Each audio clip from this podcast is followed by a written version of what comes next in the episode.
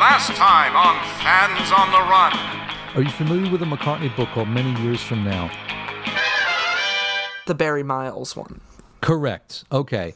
He all right. So then he, he's he talks about this in the Barry Miles book. He negotiated a seven cent increase in royalties, and I and uh apparently Klein was supposed to get a com- his commission was supposed to be a percentage of the seven cents, a percentage of the increase. Got it? Yes. Klein charged himself a percentage of the entire 25 cents. He got crafty with the with the with the books there, and it was an it's an easy thing for people to miss, but McCartney's people caught it when they were in that big lawsuit. Um, so, but in any case, you know, he negotiates that increase, and then Lennon announces he's quitting the band, and Klein's like, "Oh man, I gotta." I but Capitol is expecting a record. I gotta give them a Beatles record in time for Christmas. What am I gonna do? And so they slap together this collection of singles that had not been on albums yet and a couple of songs that had not been re- issued in stereo yet.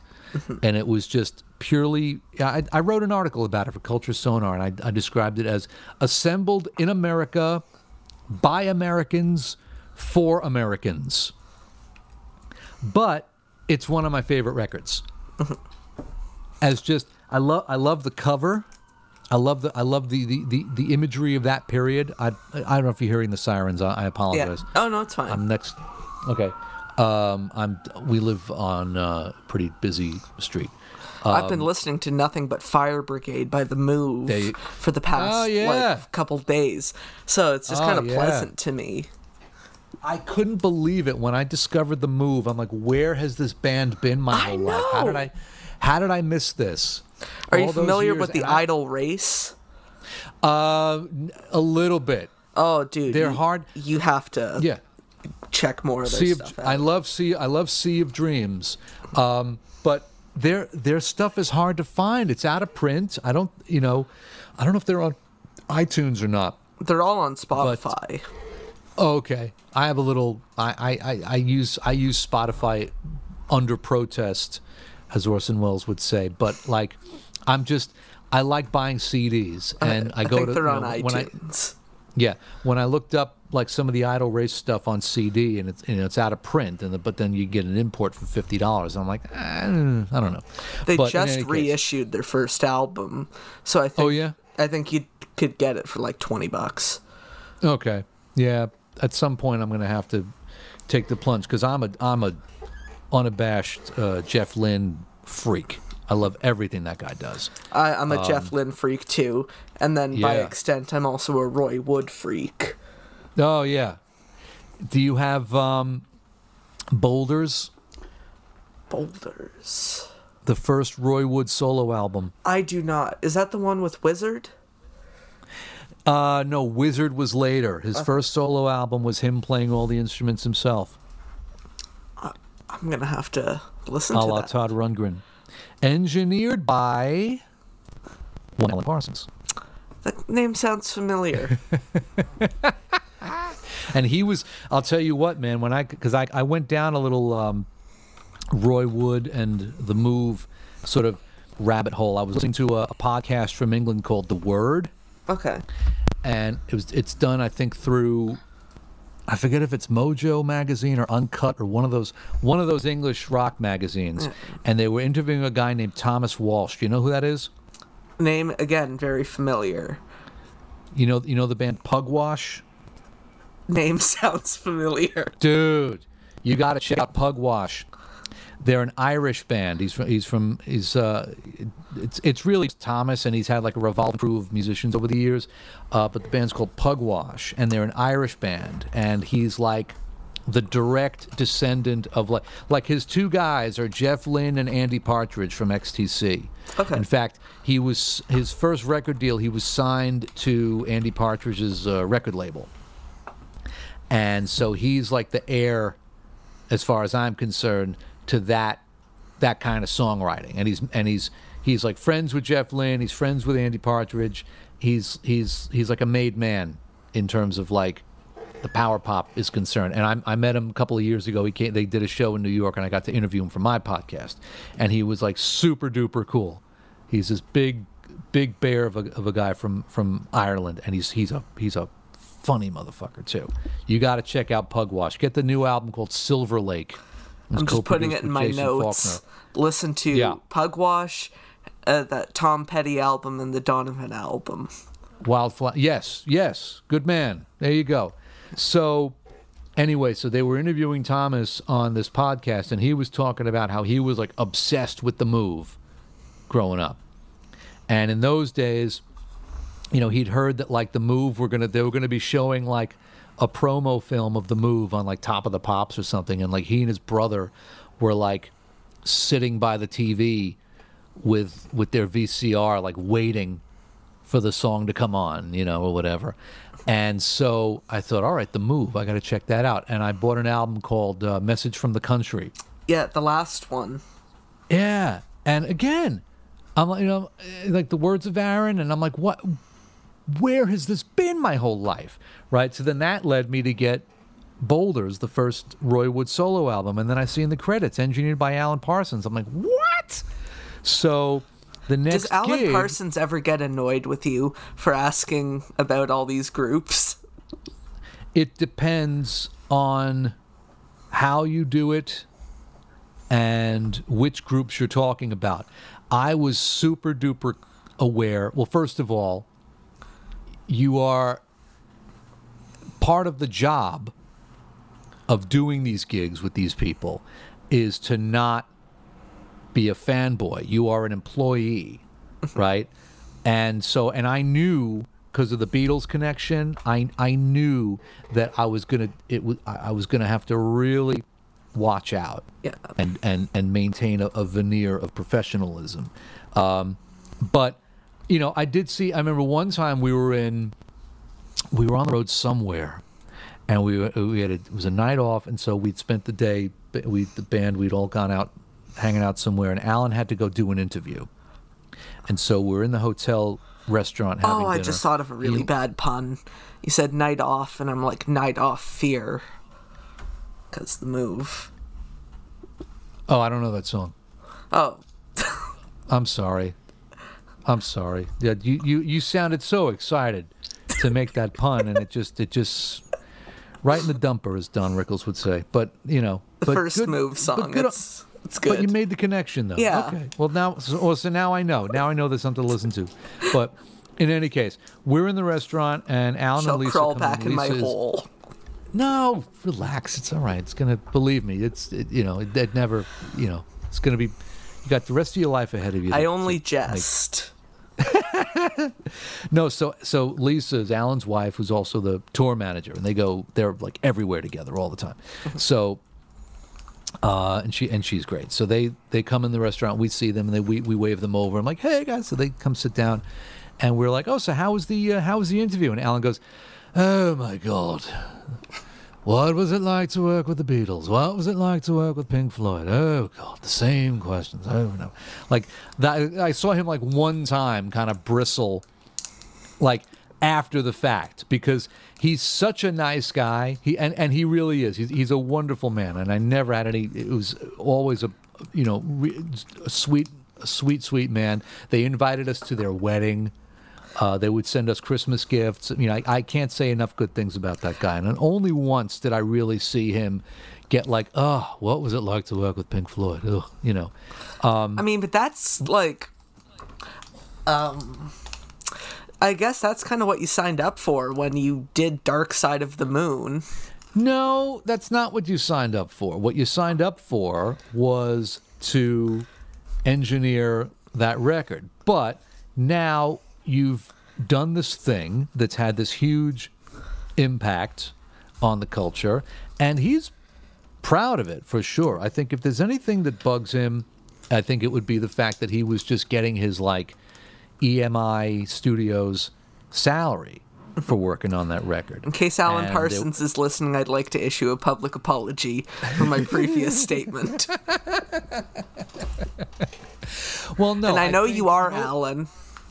Uh, most, no, I think most of these people are very happy with what they've done, and they, you know, uh, this. I, I- don't really think I've ever seen anyone that was like, "All right, I don't want to talk about this anymore," or whatever.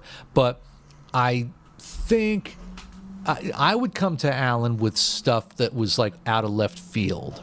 Like I remember your, uh, was it Abbey Road, Beatles remaster video, and you asked him Right. something about uh, at the end of "I Want You, She's So Heavy," and there was a tape Right. splice. Correct.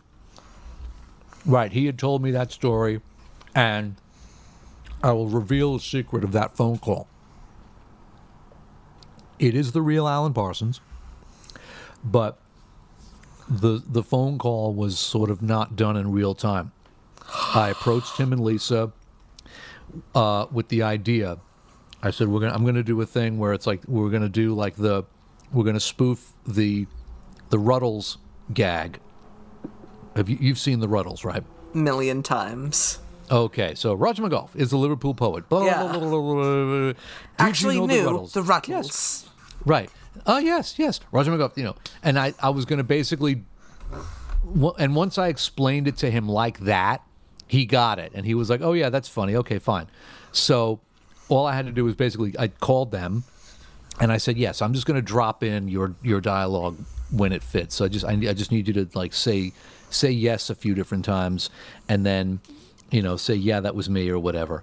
And, and then so I so it is a it is a real conversation that I had with him to get him to say that stuff. But like when you're watching it, I'm just talking by myself, and and I've and I've overdubbed quote unquote his voice into there. But I would come to him and ask him about stuff that no one else asked him about, like Roy Wood. When I came to him and said, "Hey, you know," we, like we were like we were like shooting the shit at soundcheck or whatever, and I said, "Oh, by the way, I just got a copy of Boulders," and he goes, "Ah, yes," like his eyes lit up, like, "Oh yeah, that, yeah, yeah." Um, you know, because no one ever asks him about that. Everyone always comes to him and says, "Oh, Mr. Parsons, tell me about Dark Side of the Moon," and it gets like, "All right, enough already," because it's not Dark Side of the Moon that annoys him. I think it's the fact that everyone who comes to him thinks that they're the first ones to ask him about it. Yeah. And it's that sort of look in people's eyes. So when I come to him and, and I'm like, yeah, I get the Boulders by Roy Wood. He goes, oh yeah, yeah, sure. And he he had a lot of good things to say about Roy Wood. He says he says I learned a lot working with him. He taught me a lot of stuff about like studio recording and the craft with with engineering. He's I did a lot of really cool stuff on that record, you know. So the only time I ever had trouble though as a as a as a as a side man um, trying not to be a fanboy was Mickey Dolenz. Oh. First sound check with that guy, I I I, I caught myself like just kind of gawking at him. He was like he was like testing his mic, and I was like, duh. And It's a He'd already introduced him. Hi. Like, yeah, he right. Yeah, he comes over. Hey, Mickey. Hey, John, bass player. Nice to meet you. You know, okay, yeah, sure. And we're about to rehearse the set, and he's like che- checking his mic, and I just noticed that I was like, my jaw was sort of like, uh, uh, and I I noticed myself doing that. I was like, oh shit, I better. I got like five seconds to pull it together, man, or this guy's gonna smell blood and say, yeah, the bass player's creeping me out. Get him out of here. So, you know what I mean? Yeah. but uh, you know, and and again, every person's different, so you feel it out differently. Um, you know, uh, Joey Molland was one of those guys that I was like expecting to be really starstruck, but the first time I met him, I was like, "Hey, John, how are you?" You know, and he, and he's he's such like a regular bloke. Yeah. You know, again, Liverpool.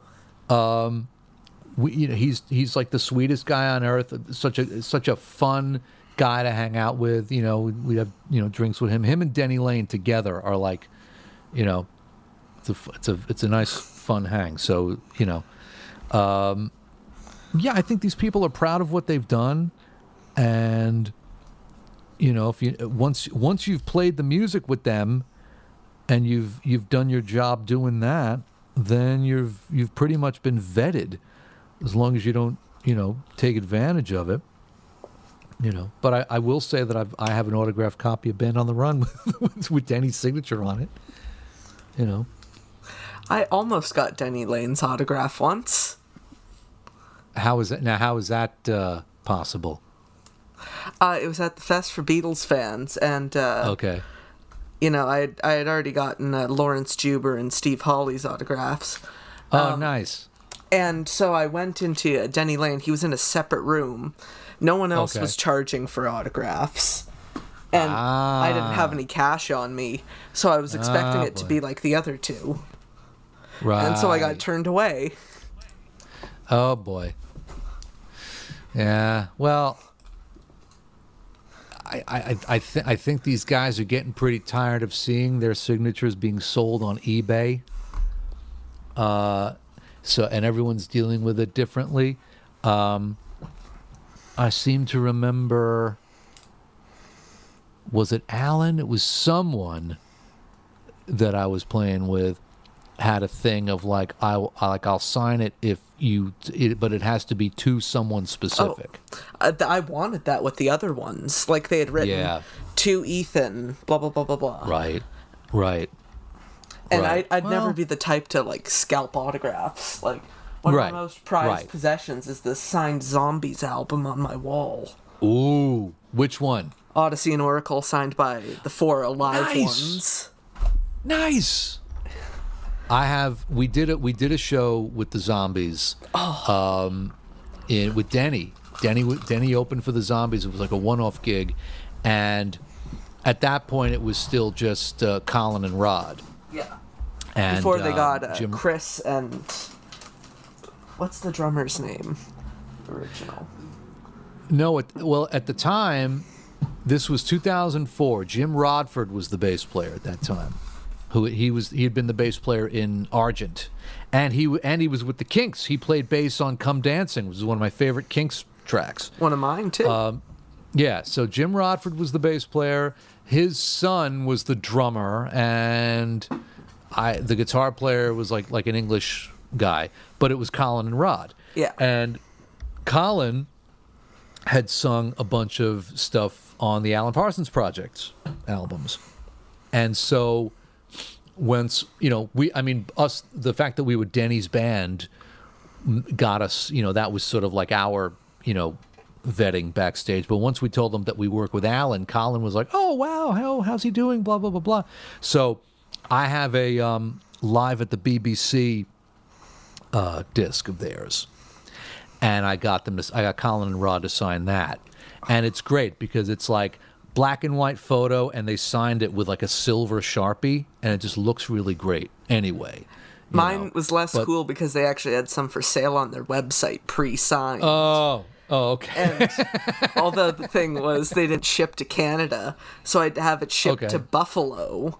And so I'd drive Oh. down, pick it up from a third party. But you know what? I, I treat it the same as if like I had Sure. gotten it signed myself because I love the zombies Sure. so much. Nice. Odyssey and Oracle, Nice. I think, is one of the greatest albums of all time. For, oh, for sure. Again, another one that I discovered much, much later. And I thought, like, where has this been my whole life? Where has this record been? Like we've all heard "Time of the Season," Yeah. but we Right, all but haven't heard like "Care of Cell 44." Did you see the thing that they did for the 50th anniversary of that album? Uh, what are you referring to? They did like two. Was it? Was it? Was that 67 or 68 that that record came out? I was 68. Okay, so it was two years ago. They did videos for oh, all the, songs. Oh, The animated ones. yeah, Yeah. yeah, The Stones have been doing something like that too. right. Because a couple right. years ago, but- they did all the ones for their Satanic Majesties Request. Oh, I gotta check that. out. I, that's an album I don't know. I mean, I know the cover, but Yeah. I, I've never, I've never really listened to that record because I hear, you know, it's either like people, it's it's either a punchline. Yeah. Or people go, I don't care, man. That's my favorite Stones record. It's Like, half okay, of it is weird, but the Yeah. other half is golden. Like in another land, Really? the Bill Wyman song It, Okay. It sounds like it wouldn't be out of place on like the Syd Barrett Pink Floyd albums. Okay. Okay. Um then I'll have to check it out because I am a fan of like English psychedelia. That's what You know, I've all been that- listening to for the past Yeah, uh, the- quarantine. I've been The early Floyd stuff, yeah. I've been especially into this kind of subgenre called freak beat. Um, Uh-huh. What's that? It's basically like kind of the- mod stuff, but when it was Uh-huh. evolving to be a little more LSD driven. So Uh-huh. groups like uh you know, the move, they're not really freaky, but the action, Ah, okay. the end, Got it. twink, July. Got it. Okay. Okay. yeah. Okay, so then you would probably Okay, so it's not quite psychedelic yet. uh, it's it's you know like 67 68 like it's pretty Okay. psychedelic but it still Right. has that like raw hard edge of like the mod still- stuff Got it. Okay. Are you hip to the Dukes of Stratosphear? i am not hip to the dukes of stratosphear should oh, i be hip come. Oh, come on, dude. Well, you know who XTC is, right? yes Thank God. Okay. So, i'm not You know what? completely I- I- uncultured okay, all right. You know what? Let me take that back. Let me I, let me apologize for my condescending tone to you just a moment ago, right. and let me tell you why. Because I found out about XTC after the Dukes of Stratosphear. Basically, what happened was in I want to say 85, 86, something like that. XTC had had a they put out a couple of albums, and then as a joke, I don't know the, the actual origin story of it, but basically, the Dukes of Stratosphear is XTC. Basically, it's the guys from XTC pretending to be an English psychedelic band from the 60s. okay that the premise alone Yeah, oh they just yeah they went in because it was i'm the doing 80s and tonight. Okay. Okay. The Dukes of Stratosphear, but Stratosphear is spelled P H E A i'm already on their wikipedia page Okay, good. Okay. So they went into like an eight track studio in someone's shed or whatever, and they just they, they did we're gonna do like a parody of like the English psychedelic stuff. And they did an EP called 25 O'Clock, you know, with like backwards guitars and all that kind Yeah. of shit. And in the 80s, that was considered, it was like the least fashionable thing you could do Yeah. in the 80s. But this EP called 25 O'Clock was like huge. Hold on So they wait, i'm gonna be doing- right back because I, I need to grab something i think you Go might get a kick out of Okay. We are talking about uncool psychedelia and this Yeah. is i'm so into it that i own one of these Oh wow. oh, that's great. The old coral. Is it a coral, actual coral, or is it like a? Uh, it's it's a reissue but it's Okay. it's got all the bells and whistles from the coral Ah, that's fantastic. like i can even play the whole solo from uh, listen to the flower people from spinal Oh, that's Tap. great. That's great, man. you know that there was okay. So if you know flower people, are you f- you're familiar with the Folksmen then, right? yes Okay. Do you, did you ever see their psychedelic uh, track? uh i think so It's i can't remember what it's called if you get the DVD of A Mighty Wind, it, it was a bonus cut. They did it was like Children of the Sun or Yes. something like that. And it's basically it's the same premise as Flower People, where they have like the psychedelic background, and it was like you can see why it wasn't like left in the movie because it was just sort of like not. Uh, it was sort of un, un, unremarkable on like the, the you know, but in any case, um, what was I talking about? Okay, so Sonic, the the Dukes of Stratosphear, they did a after twenty five o'clock, they did a full length album as the Dukes of Stratosphear called Psonic Psunspot, but Sonic is spelled P S O N I C, and Sunspot is also spelled P S U N. You know, so. I had read a review of Psonic Psunspot in Rolling Stone back in the day, back in the 80s when I was in high school.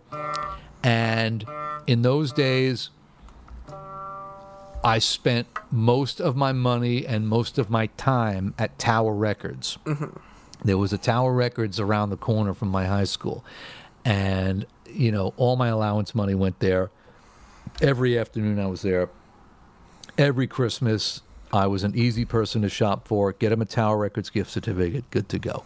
And one of those trips you know i got you know it was like the routine was the same christmas i get the tower records gift certificate and then at some point during christmas break that magical week or two between like christmas and new year's where there's no school Yeah. uh and but it's like that lull like after christmas is over and Yeah. there's no school and you can just sort of hang i would go into the city on the train and go to tower and because it was you know christmas vacation there was you know it wasn't crowded or anything and i would go in and use my gift certificate and get a bunch of tapes in those days it was for me it was cassettes Yeah. uh, mostly. Even if I got if I got an LP, it immediately went onto cassette so I could listen to it on my Walkman because that's how we had to do it back in my day. We didn't we didn't have these slick exotic, you know, everything on our phones like you kids have today. But I digress. So Back in my I remember day. one in my day, right? Exactly. So one of those trips, I went into the city, and I got in one fell swoop. It was, I seem to remember it being Cloud Nine. The Cave Comes Alive by the Lime Spiders Okay. and Psonic Psunspot. I was really into. I didn't realize it at the time that the, the the freak beat stuff. Like if this, you know, I'm looking right now as we're as we're talking. I'm googling like you are, and I'm looking at Joe Meek's Freak Beat. It's a compilation. Um, and if something like this existed when I was like 15, 16, I would have totally eaten it up because I was really into that, like that exact sort of nexus between the psychedelic thing, but also the hard rock thing, like the Who sellout. Oh, I love that uh, album so much. That was like my favorite friggin' record. If I had if I had been hip to Odyssey and Oracle, if if I'd heard Odyssey and Oracle when I was in high school, I com- I would have completely lost my shit. if you were on the other side of the Atlantic, you probably would have heard some of this stuff.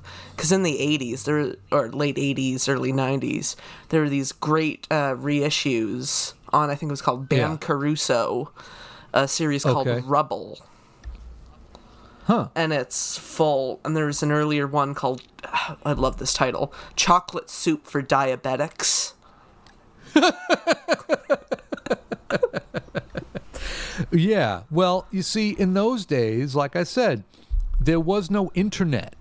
There was no YouTube. You know, you had to really seek this stuff out. Like you would, I would read Rolling Stone, or uh, Tower Records had a, its own magazine called Pulse, Yes. and they would, you know, you would hear these, uh, you know, you, you'd hear these album titles, and you'd hear the, these band names, and then you would have to re- just remember them and then seek them out you know? Um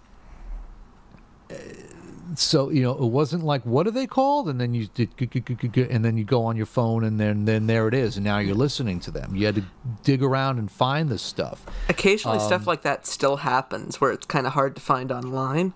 There was this Yes. group that I read about that the name of the group and the name of the album has put it immediately to the top of my want list. Uh, Okay. It's called, um, the band's called Giant Whale. Uh-huh. And the name of the album is A Giant Whale Comes Forth. And I, I immediately want it because of the title. right right. Because how could you- even How could Yeah, you not okay. want an album called A Giant Whale? I only listen to music called A Giant Whale Comes Forth now. Right. There you go. Listen, I you know I I, I think it, it that says a lot about who those people are, and you think to yourself, those people have got to be really interesting if they're going to call their band that and and title their album that. Um, my wife has an album. Jill has an album that she bought uh, that she didn't even know. She'd never heard of this group. Uh, I think she's listened to the album once, but it doesn't matter. Um, but it's a group called the Undertones.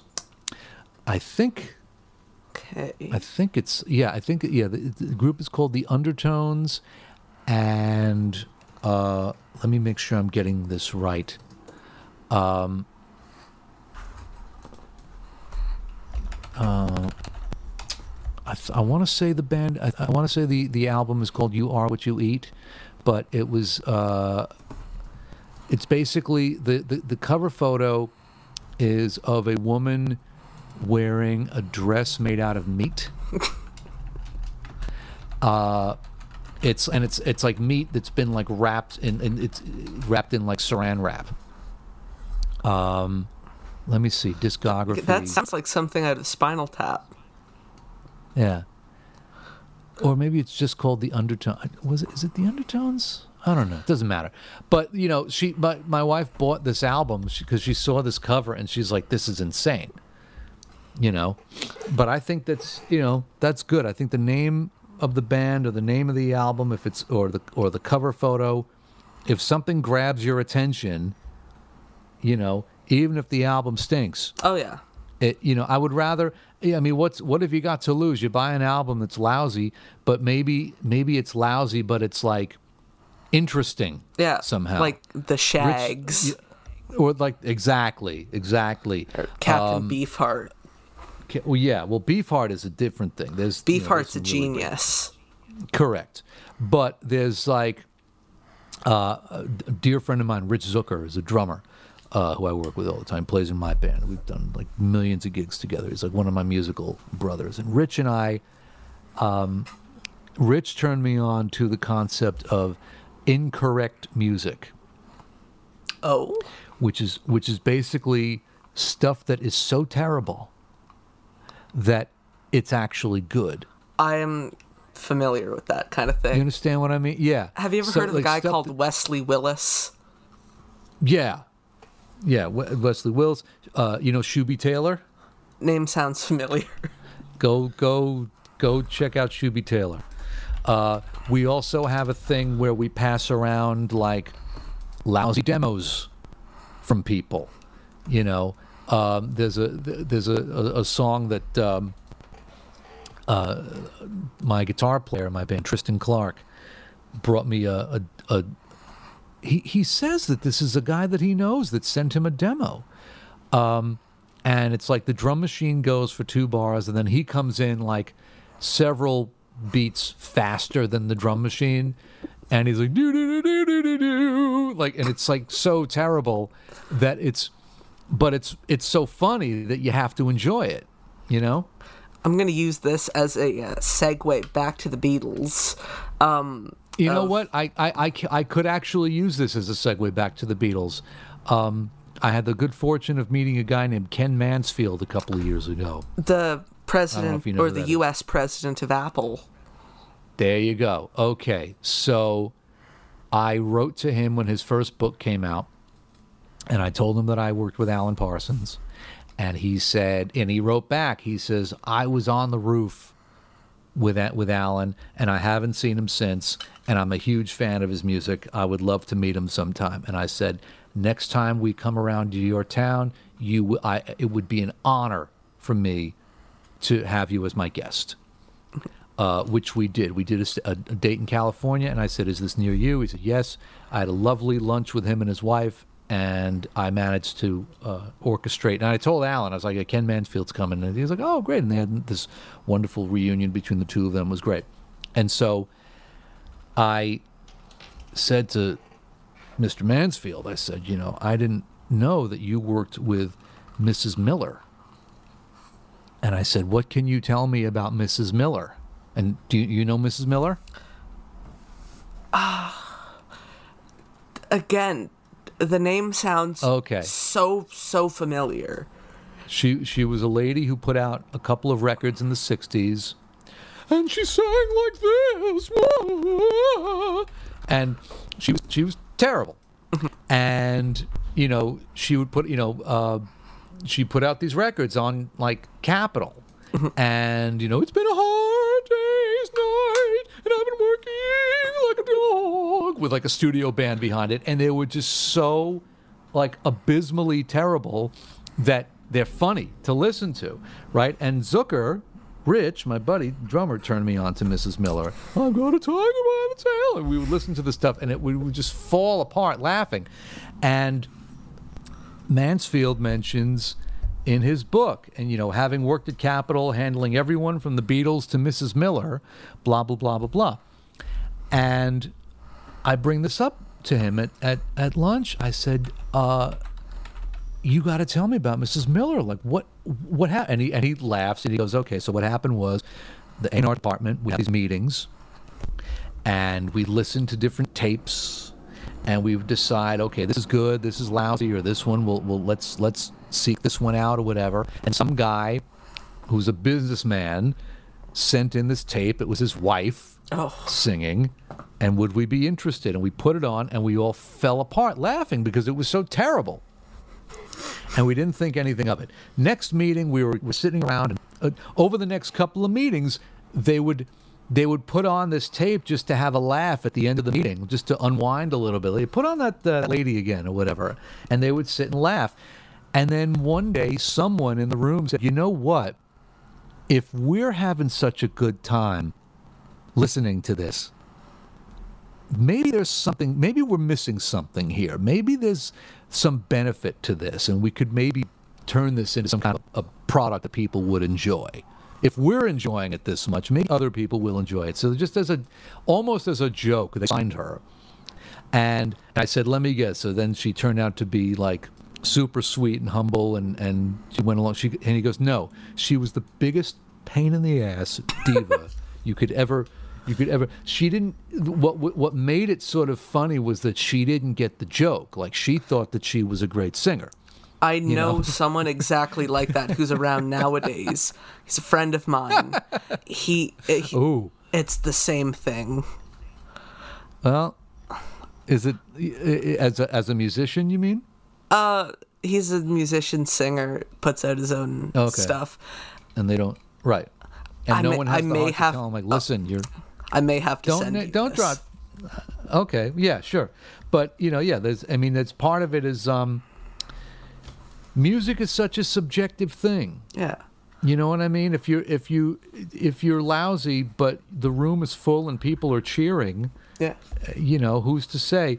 But you know, there's also the Dunning Kruger effect, where like the the exact um, how do you describe it? It's sort of like the degree to which you don't know anything is going to cause you to not know, like like people like someone who's so stupid that they don't realize how stupid they are.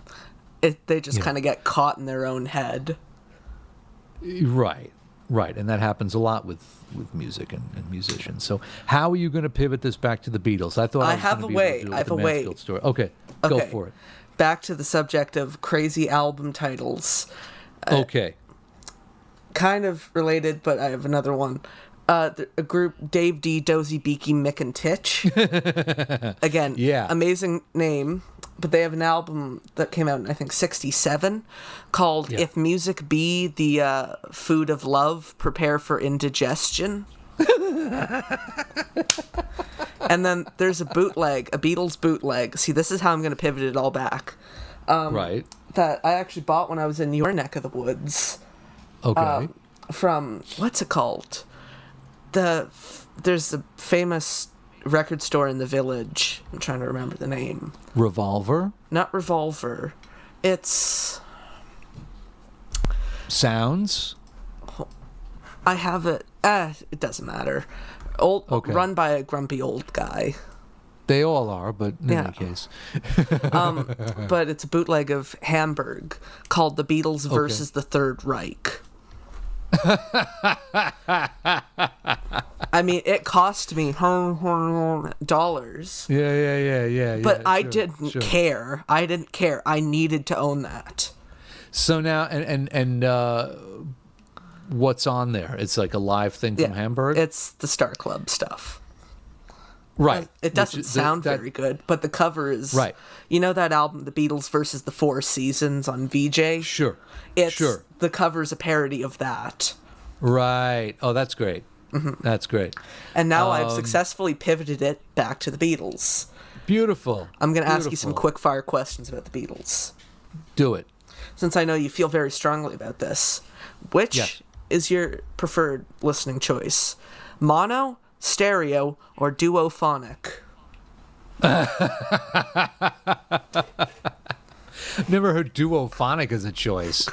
I thought I'd just throw that in there to make things interesting. Oh. Okay, that's Because I know you have a know, penchant for the mono. Uh, I do. In I fact, your there- review back in 2009 of Yeah. the mono box was what convinced me to buy the mono CD box. Oh, that's great. Okay, so then you've seen Rich Zucker. Yes. He's in that video. Mm-hmm. He's the one saying, "To be honest, it beats Yeah. the stereo box." Yeah, I, I, I borrowed. He's like, mono. "Alone- Who af- listens after- to stuff in mono anymore? Right. That's that was that was how little. Again, you talk about reheating the knowledge you've already got. I just assumed like that mono was like the inferior, like the cheaper version of like that stereo was the proper deal. I didn't know that they were meant to be done in mono. In fact, in that video, you'll, there's there's um, you see me interviewing my friend Tommy Williams, who's a guitarist.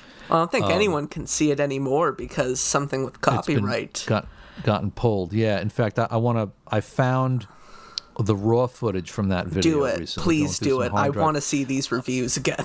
Well, well, what I want to do is, you know, again, this is when YouTube was like brand new, and there was no, nobody was talking about monetization or anything Yeah. like that, and I would just drop in audio clips of songs, you know, and so what I want to do is repost them, you know, re-edit them without the Beatles audio and maybe make like dummy tracks or something like that. But to answer your question, mono versus stereo, I I hate to say it, it depends on the album. Mm-hmm. For some reason, th- I love the stereo Hard Day's Night album. The English English Hard Day's Night in stereo is like I just love. There's something about the sound of that record in stereo that's just so airy. Uh, you know, it's still powerful, um, but uh, I'm trying to think of a mono record that I t- the middle period stuff. First time I heard, I mean that the face I made in that video yeah. was not staged. When I the first time I heard Paperback Writer in mono, it it, It- was like a smack in the face It because I kicks the stereo version's ass. totally like Because I, that like, I, I always, Awesome Yeah. delay on the vocals uh, right after, you know, the verse. As it's like Well, fading out paperback writer. Well, there's the delay, but it, no, from the very beginning, I that whole my whole life, I listened to that that song on the Hey Jude album, mm-hmm. and with the with the stereo mix where it's like the entire band panned to one side, and then like the bass and the vocal and the lead vocal and the tambourine in the center, you know, and I never really you know, it, it didn't, and I, and I got it. I mean, I, I love the song, "Song Come on the Road," but hearing it like, like, bang, bang, like that, that guitar intro with the snare drum up in your face like that. A good compromise is the uh, remixes that have come out over the past years. Uh, the one issue that came out a couple Yeah. years ago has a pretty good stereo version of Paperback Writer. Oh, really? Okay, I have that CD. I gotta, I gotta check that out then. It's not like Um, the original 2000 one. It's the Okay. they did it all again in 2015, and it sounds all right. pretty decent. Yeah, Not quite yeah. mono, but you know, it's the best Yeah. stereo version you can find. Yeah, it's you know what? It's interesting. Um, you left out 5.1 as one of the choices, by the Oh. way, and I'm a I'm a bit of a surround uh, freak. I also did leave Um, out quadraphonic, but Quad. Well, quad is is uh, an extension of 5.1. In fact, speaking of Alan Parsons, he is a big proponent of mixing music in surround. He was really heavily into quad when quad was happening uh, in the 70s. He was really into that shit. I've got a copy of his quad mix of Dark Side of the Moon, and I was never really a huge fan of that album until I heard the quad mix. And th- I mean, it's that album in, in with with the rear speakers, with us, us, us, us, us, circling the room like that. It's it's amazing. Um, I feel like so- I'm cheating myself because I don't have a a proper, you know, 5.1 or any sort of surround Well- setup. Yeah. Uh, eh, not that you're cheating yourself. I mean, they, you can get a functional surround system for not a lot of money. Um, it's just a rabbit hole. Uh, you know, when you start to think, you know, you, you, you get your appetite whetted, uh, and then you want more. Um, my system was a very basic, like DVD player that had the speakers and the subwoofer plugged directly into the DVD player. and it did the trick uh, up until they started putting out surround mixes on Blu-ray only. Uh, but you know, so and it took some time, but we put the system together. So we have the Blu-ray player. I've got a tuner, and I just got a new set of um, 5.1 uh, speakers. I took all my birthday money this year, and I got a new set of speakers. So we just got to hook it up, and then I can put my uh, put on the surround my surround mix of Abbey Road uh, from the box set there. But the 5.1 mix of Pepper, I got to say, is pretty outstanding. Uh, I So I I'm gonna take your word for it. Um, yes, the closest I've heard is I when they did the re-release of Yellow Submarine. I heard Right. the soundtrack, you know, in the theater in 5.1, Yeah. and it kind of blew my mind. Yeah, yeah. I mean, it's some of it, some of that stuff when they go remixing things, it can be a little bit like New Coke, you know. Like the But- 1987 Rubber Soul mix. Right, right, right. Hot well, garbage. yeah. Uh, you know, a lot of people were unhappy with the um, with the '87 CDs in general. I think, I, as I understand it, they had kind of. Uh, I I- think they had set a release date of uh, for Sergeant Pepper. Yeah. I think they were really they were they were determined to put out the CD of Sergeant Pepper on the 20th anniversary for the of whole that. You know, it was 20 like, years ago it was today. A 20 it was a whole like 20 years ago today situation and for whatever reason like all of the albums had to be out by that date. It was, you know, Yeah. pretty pretty you know and uh, to me i just i think you, you might have seen one of the videos where i like actually tossed my old rubber soul disc Yeah. aside Do you know what's it just didn't interesting look- though? yeah yeah Uh, the 87 Rubber Soul was terrible everywhere else in the world except for Yeah. Canada. interesting Because Why someone at Capitol here uh, put the wrong mix of the album on the CD and actually used the original 1965 British mix. and so now, like, the Help and Rubber Soul versions are actually quite desirable because they have the Ah. original mixes by accident. now i'm trying to remember did they did they put out the original 1965 rubber soul mix on the mono cd They did. They did that Okay, with that's what I Help and. Rubber Soul. They had the stereo ones That's right. tacked on at That's the end. That's right. That's right. It was like yeah, they were remixed for CD. I think they were like for whatever reason it was like the first albums that were spread out across enough tracks where they could actually do a, a remix. um, I, I, I guess I don't I don't know why I don't know why they chose those two albums, but Didn't touch yeah, Revolver I remember that. Yeah, I don't. You know, for the better. If I don't know. I- I'm not- touched my Tomorrow Never Knows. I, ah. there would have been. I'm not I'm Fire. not privy to those conversations, but I mean there was one there was one that they kept what was it? I think it was Let It Be. They they kept they, they there was uh, going to be something that was going to come out like a Let It Be reissue was going to come out um and they had it like all set up and then like at the very very last minute it, it, got pulled. I remember hearing something about about some kind of a release Not being Let It scheduled. Be Naked. No, not Let It Be Naked. I think it was. Uh, what the hell was it? It was going to be some kind of a thing where they had it all set up, and then at the very, very last minute, Neil Aspinall pulled the plug on it. And I don't remember what it was. I don't remember. It might have been a Let It Be related. I know something the- like that happened in the 90s. They were going to reissue Sgt. Pepper in mono on CD. And Ah. like Capitol had all the stuff ready and at the last minute they pulled it. Maybe that's what it was. Yeah. Maybe it was a pepper thing. Yeah.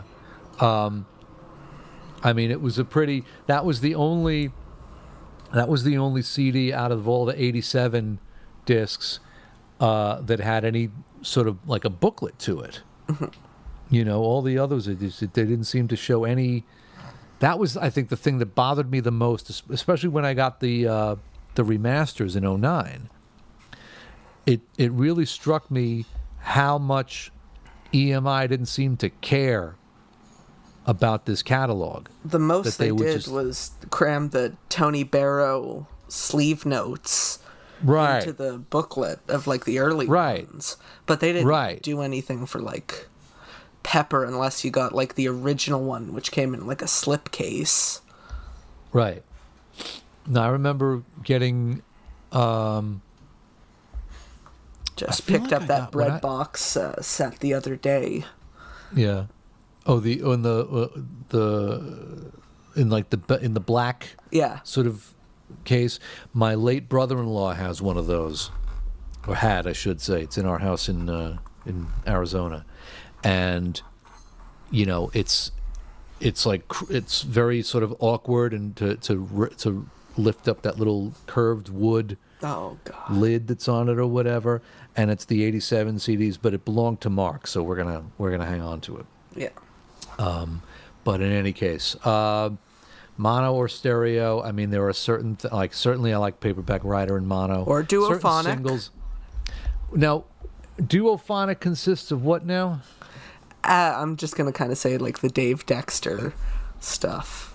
Oh, is that is is um is is duophonic uh, where the lows are filtered to one channel and the highs are filtered to the other? And there's like a slight delay, I think. Right. Fake stereo. Fake, fake stereo, right? Like "Baby You're a Rich Man" on the American. Uh, Or, uh, for some reason, I actually album. really like the fake stereo. She loves you. It has a charm to it. Right. Right. Well, again, it's yeah, like what what what do you like? I mean, I, and I, I I have a problem with purists online that get into what the band's intentions were, as if they as if they know, as if they were in the room with them. Yeah. Uh, you know, if it if it sounds good to you, you know, and I, I haven't gotten that precious about it to like, no, I can't listen. Like I know people that said, oh no, I can only can only listen to the White Album in mono. Like really? Okay. Oh, but these people are also like with the high and mighty uh, thoughts on the Beatles' intentions. They also like to get like you know the German and Japanese presses when Yeah. like that's not what the Beatles would have intended. Like they sound different, um, Right. so they through their own standards they should only ever be allowed to listen to the original British versions. Right. Well, and also if you know if you know your Lennon history, one of his last interviews, he said something to the effect. I mean, not that you want to take every word of his for the gospel, Yeah. but he says there isn't one of those songs that I don't want to go back and redo. You know, like every like I I, I think trying to. Uh, to, to to presume to know what the band's intentions were is kind of is, is is dubious at best because you don't know that they were 100% pleased with how things came out Yeah. anyway. And um, I do know that apparently Neil Aspinall was doing some kind of press junket uh, for one of the anthology things, and somebody was asking him, you know, what was the band's take on, you know, some of the American albums, you know, like like the Beatles' second album, for example. I think there's And even a Aspinall clip just of George Aspinall Harrison. looks at him. Oh, sorry. Yeah. Continue. No, no, no. I was just saying, uh, Aspinall looks at the guy for a second, and he goes, "You mean to tell me that the Americans actually put out something called the Beatles' second album?" Like he just couldn't believe that, like what, like the least least imaginative title you could ever. Uh, oh, and that was well, that was also the other thing why Dave Dexter got such a bad rap is that right after John was killed, Oh, he did Next- that. He wrote an, an editorial. He did an, orata- an editorial for Playboy, and he said, you know, I had a hard time with that guy because, like, whenever they went to America and they would meet with the Capitol brass, Lennon would was the guy who would complain, you know, about like the choices that they were making with the albums, um, and I thought it I thought it took brass balls to write that at that time when everyone was making him out to be, you know, Saint, you know, John Lennon, for for him to to really tell the truth and say like, yeah, well, yeah, he was a great artist and everything, but I found him very difficult to work with because he could be very confrontational, and I've met quite a few people that have confirmed that that you did not want to get on that guy's bad side, man. It's like uh, who was it? Philip Norman, like the guy who did Shout. Did Yeah, this, yeah, sure, uh, sure. He did this editorial after George died. Oh that was so kind of nasty towards George that the Really? paper who put it out actually had an apology the next week. really? Yeah. Interesting. I missed that. Send it to you. Okay. Yeah, I you know, I don't yeah, Philip Philip Norman is um, you know, I'm not mad at him as they as they say. Uh, you know, he's he's I mean to write a book like Shout uh is an effort and you know to tell that story but he I there's a lot of what's the word I'm looking for? There's a lot of lot of interpretation and speculation on his part. I feel like, um, you know, and sometimes you just you know you don't you don't I I, I the the sort of getting sort of very very uh, poetic about it um, at at at times. Um, but again, you know, you talk to four different people who were there, and you're going to get four different versions of the story. Yeah. You know, history is a very strange thing like that. And and again, like not to not to toot my own horn, but having met enough people who have been who were in the room, like when when Alan Parsons corrects you about stuff, we were trying to figure out God, Godfrey Townsend, the guitarist tonight. We're mm-hmm. trying to figure out the chords to Every Night off the the first McCartney album Yeah. and you know we're sitting there no it's this no it's this and alan goes actually i was on that session and it's like this and it was like oh okay. Really? you learn really quickly not to assume that you know anything. Just you know you can only know what you've read in the books. Mm-hmm.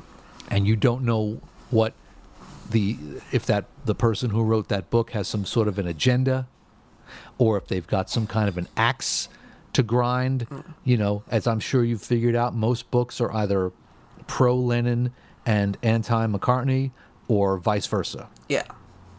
you know, Geoff Emerick's book makes Paul out to be the nicest guy on earth, right?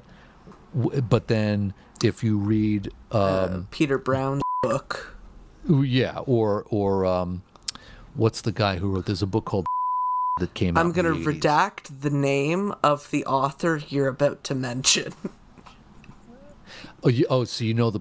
I, am I'm Yeah. blanking on the guy's name, but I'll I just, edit this you know, part out. Named Oh, he's total that guy. crackpot. Let let me tell you, he's he's beyond a crackpot. That guy is like just one step away from like, he's he's like he to to get his critics to shut up. right, right, right. No, he's he's uh he's not a good guy. That guy. You know, you have to have done something bad to have not only like public statements from but like an even lengthier statement from saying that Right. you're like a total hack fraud.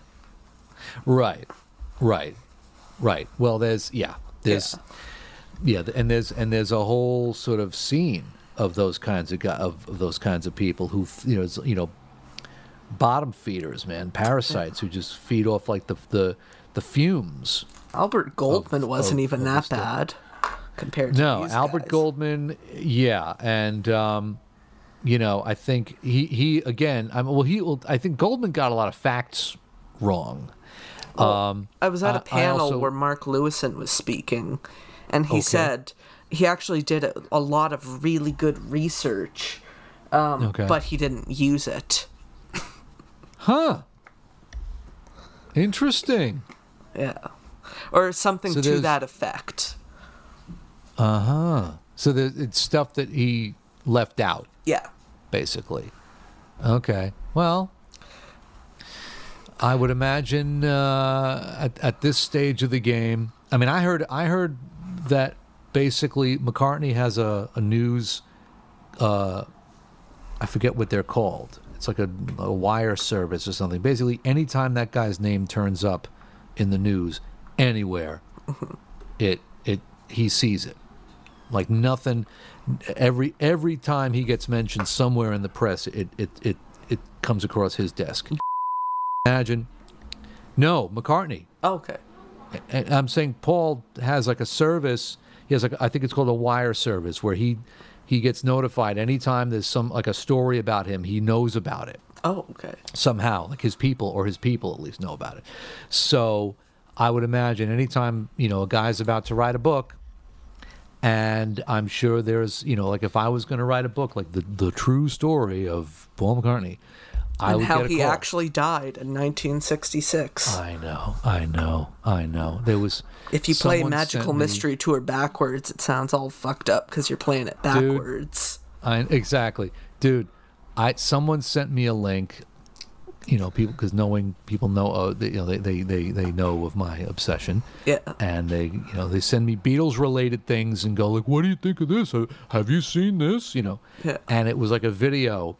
I have definitive proof that Paul Oh. McCartney died in the. I have a George Harrison's deathbed confession. Oh, that. Right, oh, God. Right. That's Right. terrible. with the guy like this is George Harrison, like like the wor- like the worst like imitation Liverpool It's accent called like ever. the I'm last oh. testament of George Harrison. Like, get out of here! Come on. And listen, I love conspiracy theories as much as anybody. Like, and they I- keep talking I- about this I- guy, Maxwell. right, right, right, right. Uh, it's like within five seconds, I'm like, get out. And they're like giving clues from Rubber Soul, you know, an album Right. that came out before Paul died. There's a reason why I don't go to Strawberry Fields in New York anymore. And well, well, not. I mean, besides the fact that you can't now, right? But um, I used to go, you know, on like on the anniversary of John's death, or you know, like when George died, I went there, or you go on George's birthday, whatever, whatever the days are that you go. Just the the freaks that would show up. You know, there was this one guy who had like a whole conspiracy theory that that Stephen King, that the author Stephen King had killed John Lennon, and he's like showing me this like paranoid like. You know, if you read this newspaper article, you turn it upside down. These words spell out this. Uh, just crazy, like get you know, this guy needs to be locked up. You know, and I just, you know, I, I gotta. It's this is not Is that because Chapman that like kind of looks if you squint hard enough, like I think it was King? something like that. I think it was something like that. Um, there was one I saw. No, you know what? Yeah. Well, there, there's that. There's also. I looked at this guy's website because, of course, he has a website. Of course. And it's like eight. It's eight pages describing like how he got kicked out of his apartment, how his wife divorced him, and everything. But I would not stop seeking the truth.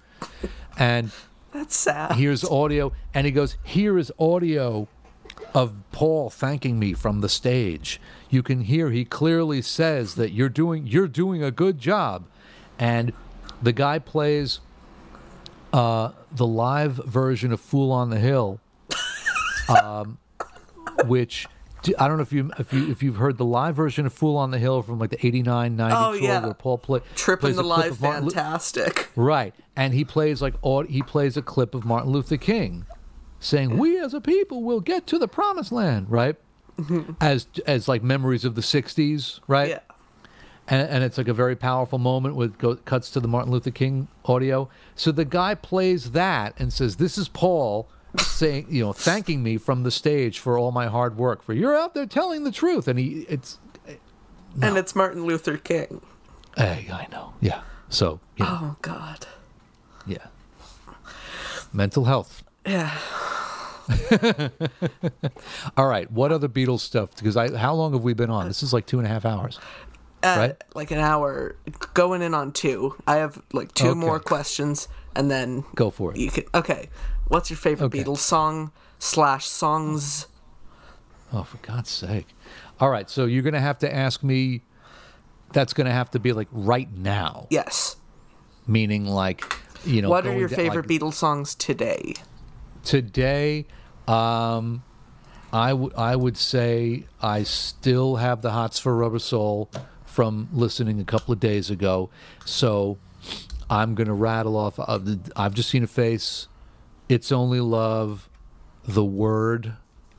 Think for yourself. I think that where they they're you know there's just something irresistible about I've just seen a face that I can't describe. In fact, I listened to the uh, the McCartney Unplugged uh, CD like yesterday or two days ago, and uh, All I my troubles seem so far away.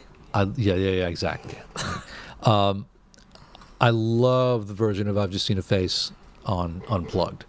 Um, so I would, I would say like right bef- like the that sweet spot like between like Help and Revolver, um, where they were sort of like like Hard Day's Night was them coming back from America.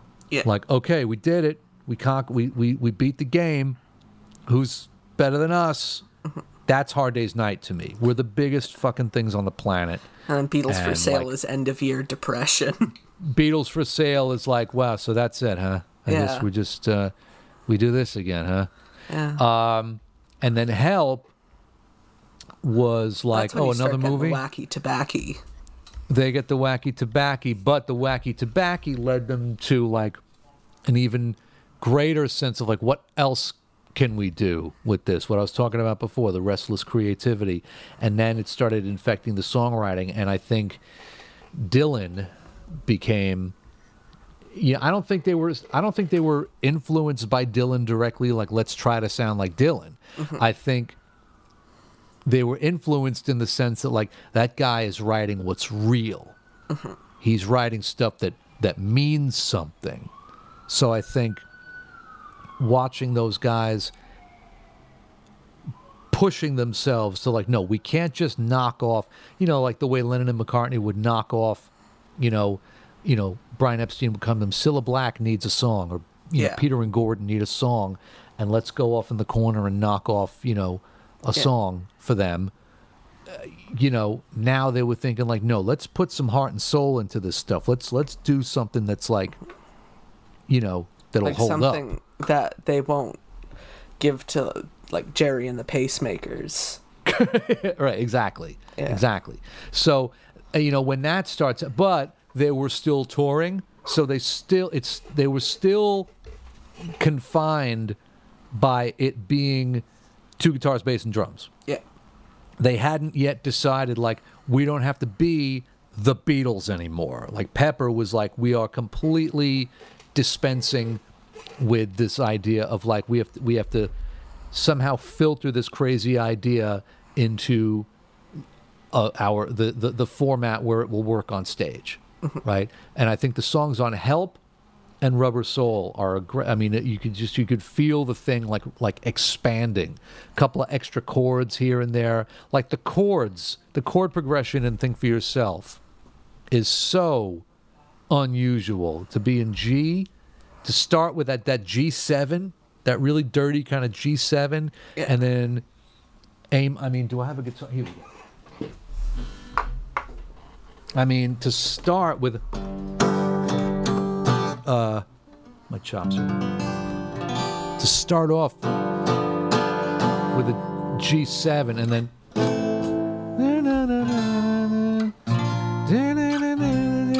Like A minor, D minor, B flat to C to G. It's just such an odd direction to go in. He's like, just and of course the jump- killer like- fuzz bass. Oh yeah, yeah. He's he, he he's just circumnavigating the the the harmonic center, the two the two minor, the five minor. Eh, It's, it's crazy, and yeah, and then they then the, the the fuzz bass, and then the harmonies. You know, um, you could dissect any strand of that stuff. The songwriting alone is, you know, top notch, but then so is the arrangement and the and the production. Just sonically, the way they would make things sound. Never mind like what they were playing, you know. Uh, so like right now, this moment, uh, help Rubber Soul Okay. uh, even though Help's got a couple of the English Help's got a couple of clunkers on there. What is your Um, least favorite Beatles song? Uh, uh, you know, tell me what you see. That's it. I love Mr. Moonlight. I don't know why people Thank give that problem. Thank give you. that song such a. Why I don't know why. What people's problem is with that? I think it's the Um, Hammond solo. Yeah, it's fine. No, but it was they were having it. They were they were having fun. Oh yeah. Um, I think "Tell Me What You See" and "You Like Me Too Much."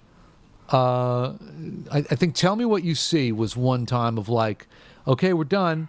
No, no, no, we need one more. What? No, for God's sake! I mean, it just sounds like like I cracked myself up one day. Like, tell me what you see. Like, I, I see a song that was written in 20 minutes. you know. you know, you like me too much. Like, yeah, I don't, I, yeah, I don't like this song too much. yeah. You know, It's like, well, those are really the. Uh, but, but again, in a in a in a catalog that that goes. I mean, if you think about it, from origin story to breakup was 13 years. I mean, didn't Guns N' Roses take 13 years to make their last album? Uh, Didn't Chinese Democracy take like 13 years of, of, of like stops and starts and false starts and personnel changes? The thing know, is with I mean, Guns N' Roses, I I don't care. and from what Me I've either. heard I'm of just- that Chinese just- Democracy album, if only it had taken another twenty, so we wouldn't have heard it. Yeah. Oh, that's so funny. You know, I whatever. I don't. I got nothing. I got nothing against him, but I just you know. John meets Paul in 1957. The band breaks up in 1970, and in that period of time, like it was everything they did. You mm-hmm. know. So anyway, that's the, right now favorite stuff right now. Tail end of Help, Rubber Soul. Okay, you gave a favorite album, which is the Yeah. American Rubber Soul. Do you have a least favorite? And keep in mind, you can pick British, American. You know, I even allow compilations because sometimes comp- people there's- people have a hard time, you know, picking a least favorite. So I allow like you know the rock and roll music, love songs, that kind of shit. Um, it's difficult for me to be objective about this kind of thing. Um, are you familiar with real music? Yeah, you're not the first person who said that. Okay. I got that album for my 10th birthday. And at the time, I thought it was the coolest thing ever. Because it came with like a Um, little program. came with a booklet and pictures and i love all the songs on there And the cover's Right? really cool. yeah and it was just great and i just remember like that birthday was really fun i remember i got that album and pac-man fever Oh, by Buckner and Garcia. Correct oh my man you know pac-man fever that's great Because I got Pac-Man fever. oh my god dude it's like i feel like i'm talking through time to my to my past self this is great although you would know dukes of stratosphear by now if that were the case Uh, you know what? I know how I'm spending my night tonight. I'm I'm listening. But- okay. Because I pulled You up the get- Dukes of Stratosphear wiki and it said something Okay. about um they XTC killed off the band in a horrible sherbet accident. Uh, yeah, exactly. Well, they put out, like I said, there was an EP called 25 O'Clock and then a full length album called Psonic Psunspot. And then they combined the both of them onto an album, on, onto a CD, a single CD called Chips from the Chocolate Fireball. Um, and I, I, it's, it's someone like yourself who loves the freak beat stuff. It's, it is a must own. And then I want you to go straight to Pugwash after that. Okay. So I have written down fa- Pugwash and then the 90s Tom Petty Donovan thing. Yeah. Yes. And then uh, Dukes of Wildflowers, Stratosphear. Wildflowers, and, and, and Sutras. Okay, so least favorite Beatles album. It's it's difficult to say. Looking at real music as an adult, like if that album came out now, I would be like, what the hell do I need this for? you know, a couple of years ago they put out. Uh, I want to say it was a collection called Revolution, where it was like all the rockin' tracks. Oh, Tomorrow Never Knows. Maybe The it was one for Knows. Yeah. iTunes. Yeah. Yeah, and I and again as a jaded adult, I'm like, what the hell? Who needs this? You know, 20 greatest hits. I thought was like a money grab. They don't know, even have the best versions of the songs on that one. There you go. They have yeah, like well, a I know a lot of neutered people. version of Hey Jude. Right, a lot of people were. You know what? I'm not a fan, and I don't. I don't know if this is going to polarize people. I'm not a fan of Let It Be Naked.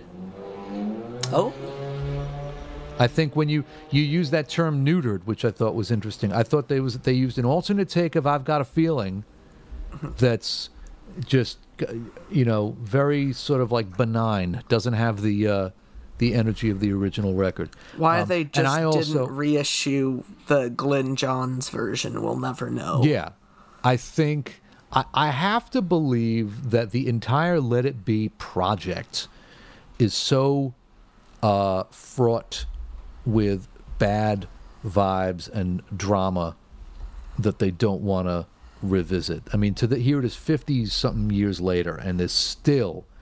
You know, they had to hand it off to, to like the guy that did Lord of the Frickin' Rings Yeah. to make sense out of this.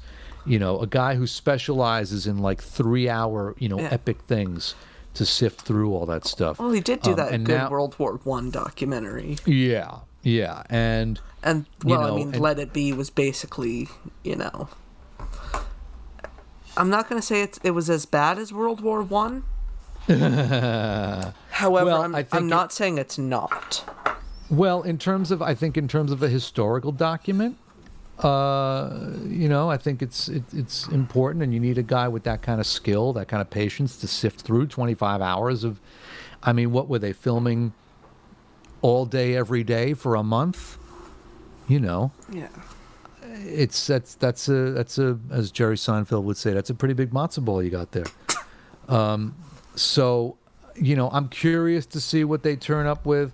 I you know I just love that original album, and I'm I can see why people don't like the Spector orchestrations on Long and Winding Road, but I will go on record, and I have gone on record as saying that my favorite version of Long and Winding Road is from Give My Regards to Broad Street.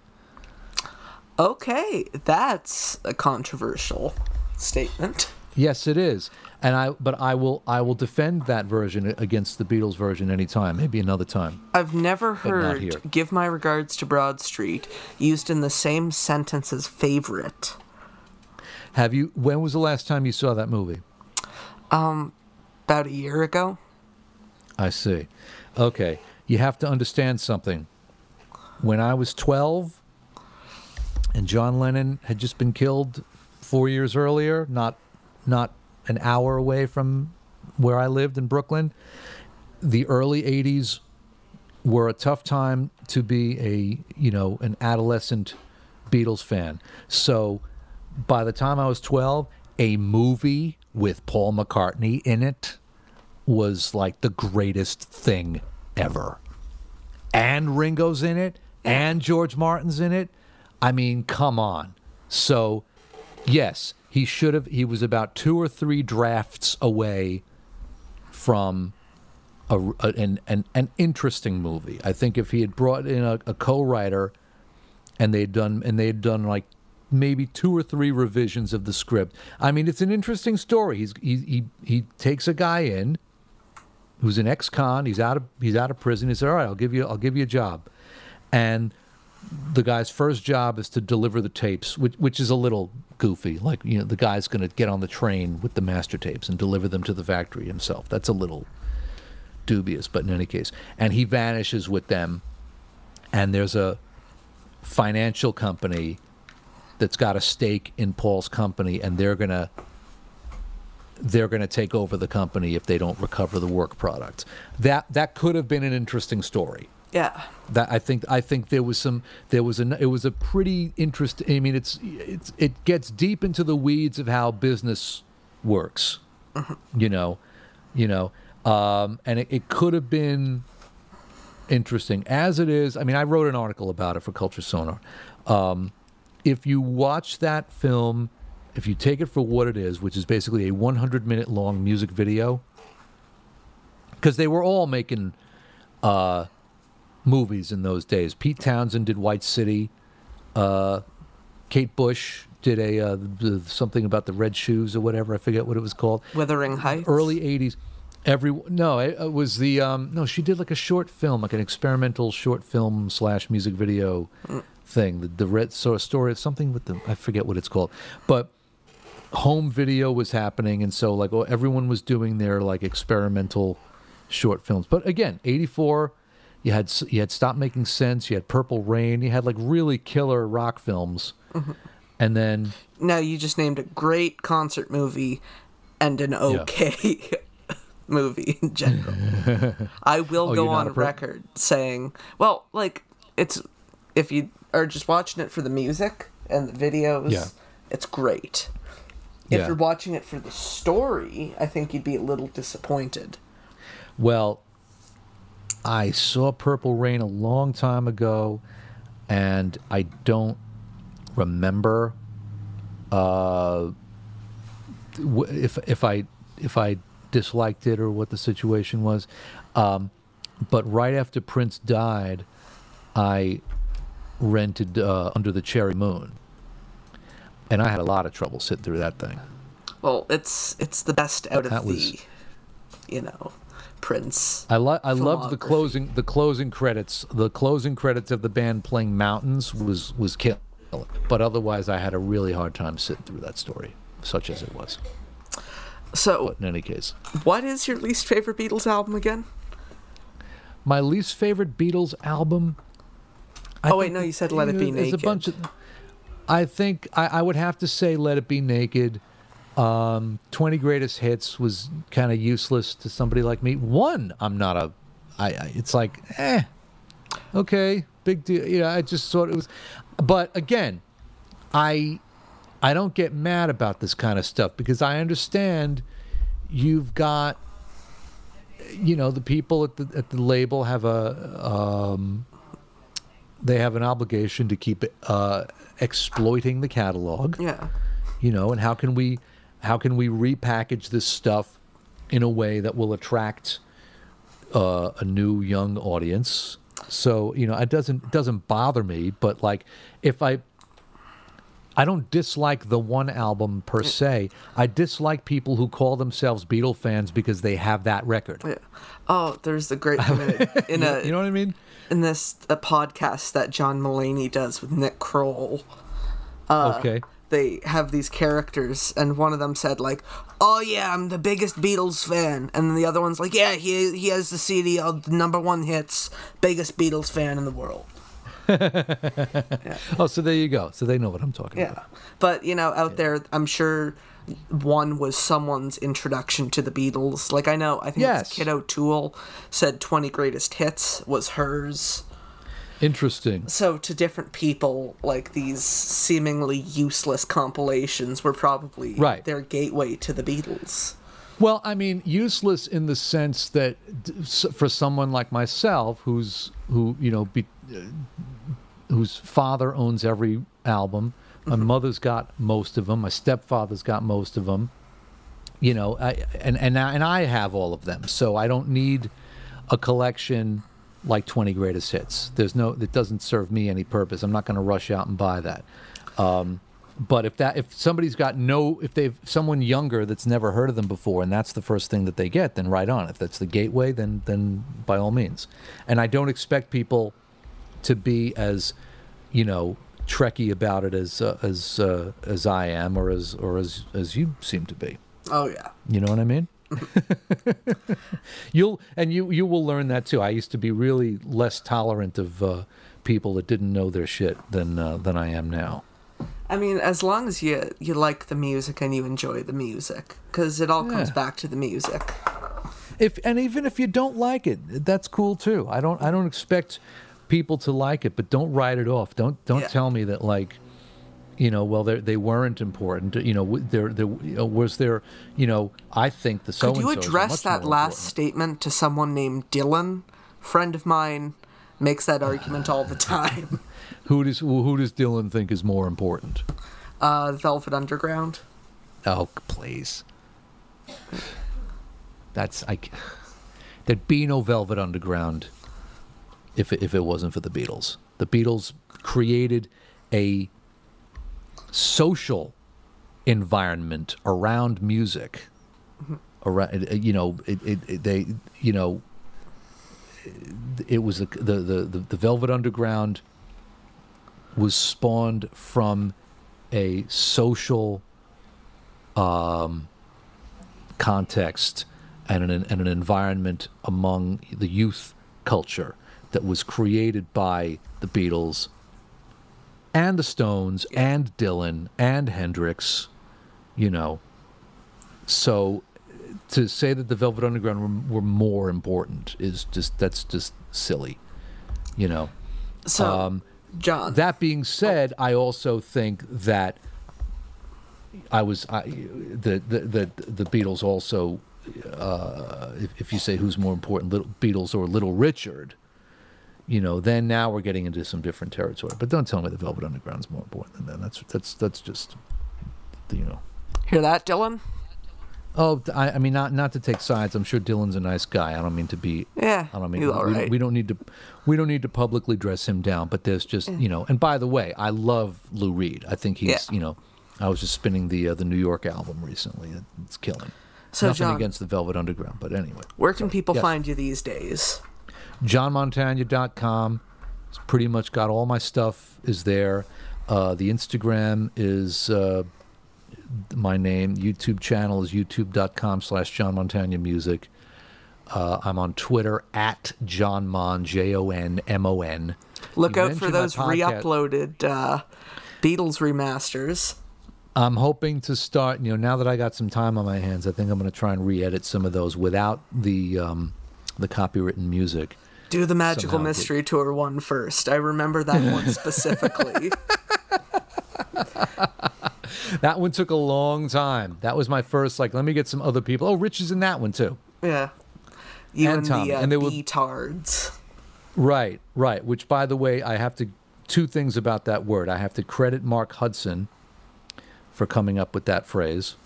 He was the first one to use that phrase. I was also nervous about it because I thought people might get offended about it. And I wrote to a friend of mine who has a special needs child, and she wrote back. She goes, "I'm so tickled. I think that's hysterical, and I appreciate you writing it. I'm not offended. It's fine." So, but I, even so, I, I I try I try to avoid it. But go right ahead. Before I interrupted you, you were about to say something about your podcasts. Yeah, I, I the podcast is kind of on a hiatus right now because it's um it's a lot of effort uh, to do by myself. Um, and and just coming up with like a workflow that's effective on my own has been kind of a challenge from a time management Need an interim Uh, co-host. I'm here. Well, you know what? It's uh, I I uh, I have your contact info, so we'll see we'll see what happens. But hopefully, if I can get a if I can come up with a system where it doesn't take me like you know four days, because the way I do them is like there's a lot of editing and post production stuff, and it just takes a lot of time, and I don't have have that kind of time. So that might that might change. We'll see. But uh, johnmontagna.com's got pretty much everything there. I want to leave uh, off on this point. Um, Yes? I actually thought of you not too long ago when I was at a record store because Okay. you did this White Album review, and you pulled out this what was it 30th anniversary one that was like the mini LP and Yeah. he made some joke about the poster. It's like, oh, this little tiny giveaway poster. You can hang it up in your cubicle like the cat. Hang in there. Right. And so when I was at my uh, local record store and they got that in, the first thing that came to mind was the poster of the cat. Hang in there. Oh, that's great. I'm glad. I'm glad you made that connection. I I want to say I got that. The hang in there poster is a Kids in the Hall. Reference. I love the kids in the hall. I think the the two Cathys uh, sketch. I think one of them has the hang in there poster in her cubicle. Right. I've Been watching a lot of kids in the hall lately. Oh yeah, yeah. They're they're sort of like an like a real like. Are they more of an institution up where you are than than down here? I don't know. Okay, because I know. I mean, it's like uh, people. You, you'll meet people that are into Kids in the Hall in America, and you're like, "Oh, wow, cool." It's but it's not like a. It's not something that like everybody knows here. Well, I think it was more Um, popular here because it was on uh, CBC, Right. not HBO or whatever. Right. Well, I got them. Um, they were on. Uh, what's it called? They were running them on Comedy Central. Oh yeah. you know um so this was you know and it was i think they'd already been on off of off the cbc for for a minute and then they kid i think the beginning of comedy central was like one of the first things that they ran was kids in the hall and i had a roommate uh, in boston trish who had like was a major fan had all of them all the episodes on VHS.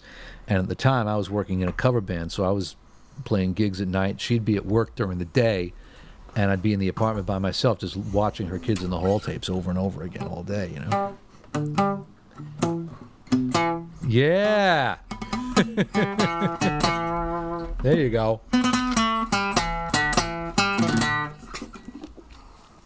Rob Torkelson's Armada featuring Herman Menderchuk. Oh yeah. Well, they say I, you know, I, I'm good. The bass player's good, but just the rest of the band stinks. I'm the rest of the band. One, two, three, four. Oh, that's fantastic. We're just gonna take your songs. That's great. Well, listen, if you've ever been in a band, it's like you find out that that's what that's the kind of petty nonsense that happens. Anyways, Anyway, John, listen, this so- has been an absolute yeah. Absolute uh, great time. oh yeah, Yeah, I'm it's- so thank been you a for asking. Music conversations, personal kind of therapy, trying to talk me out Yeah. of my self-deprecation. Yes, anytime. I'm here for you. All right, anything you'd like All to right, say? so- No, I think we we have said it all. I'm looking forward to um, to hearing this, and I'm looking forward to seeing uh, which album cover art my face is going to be put into. Oh, well, I, I can actually tell Surprise that me, right now. surprise me. Okay, it's already All right, done. Okay. Oh, all right. No, I want to see it. I want to see it when it's done. Surprise me. All right, I'll just tell you one little thing about it. I took the picture from your website. I swapped Okay. out the bass in the photo for a Hofner.